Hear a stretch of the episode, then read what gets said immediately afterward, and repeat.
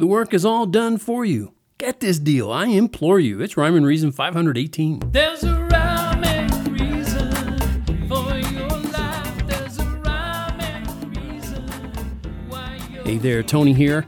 And wowie zowie, have I got a deal for you? Possibly for you. I mean, it's not for everybody. I realize that. Some people don't need this deal. Well, they need it, but they already have it.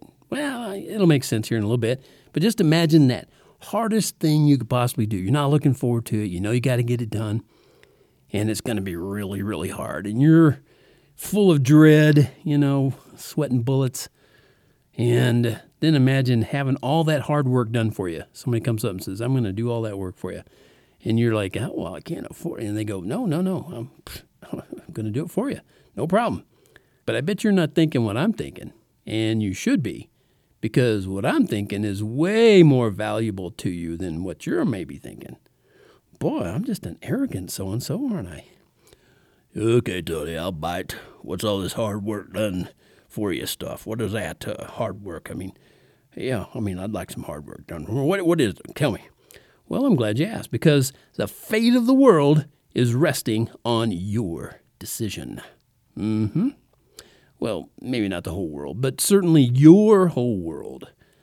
But what did you think of when I was saying, you know, imagine that hardest thing you could possibly do? Was it work 80 hours a week at hard labor in the blazing sun? You know, my parents abused me. They sent me out to the fields, the wheat fields of Kansas when I was just a, a wee teenager. And I had to work all day long, 18 hours a day, hauling hay. I'm telling you, it was abusive. It was abusive. Uh, oh, where am I? No, I got to I got to do some good hard labor in the sun in Kansas in the summertime, 100, 100 degrees out there on those wheat fields, bucking bales. Ah, you don't get much funner than that. Anyway, um, something like that you imagine, or maybe you imagine fishermen. You know those guys who have to go out there in those cold Arctic waters in search of the lobsters, etc. Ugh, would never want that job. How about uh, digging down deep in the earth in a coal mine, maybe all day? Ooh, that sounds miserable and difficult. Uh, you know, what about working in crawl spaces under the houses?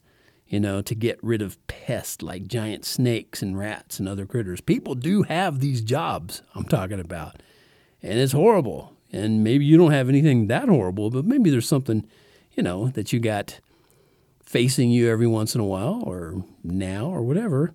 I can go on and on. I mean, there's a, a lot of things that I would probably forget about when you want to, uh, you know, talk about these extremely difficult jobs and things that you got to do.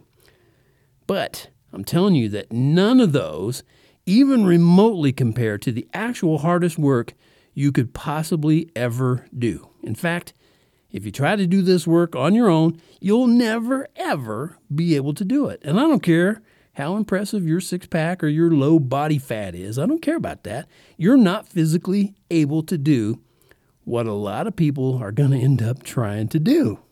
And it's a crying shame that they, or hopefully you are not, would be stupid enough to try. Okay, are you ready for me to just go ahead and reveal this mystery? Are you tired of me beating around the bush about it? Should I ask a few more questions to really get you mad at me? Okay, I'm not going to do that. The most difficult, in fact, impossible work you could ever have to do is pay for your own sin. And I say impossible because your little old self ain't righteous. Mm-mm.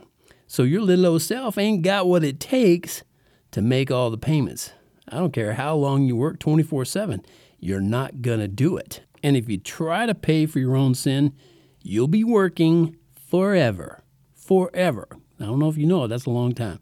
And it's going to be in a miserable, hot, lonely place. And it won't be some silly 80 hour work week either. It'll be work without end. It will never end. You won't get vacations. You're not going to get you know weekends off. You're not going to get holidays. You're not going to get Labor Day off, that special Monday, and have some barbecue and all that. That's not going to happen. But if you've been following my writings and my podcasts here for any length of time at all, You know that I'm not all about the doom and gloom, and this time is no different.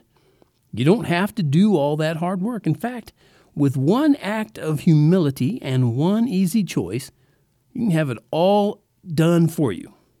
Another fact is, it's already been done, but only if you choose wisely. The work has already been done for you, but only if you choose wisely. Here's what I wish for you specifically if you're listening to me and you haven't already made the decision to let Jesus pay for your sin instead of you trying to do that hard work. Here's what I wish for you that God would grant you according to your heart's desire and fulfill all your purpose. And when you choose to skip all the hard work, just like in the Bible it says, I'm going to say this I'll rejoice in your salvation. But don't let another day pass. Today, you could run out of gas, and your life would run dry as you just wonder why.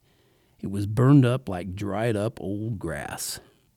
Okay, that's my little soapbox pulpit kind of thing going on today here at the Rhyme and Reason podcast, brought to you by TonyFunderberg.com.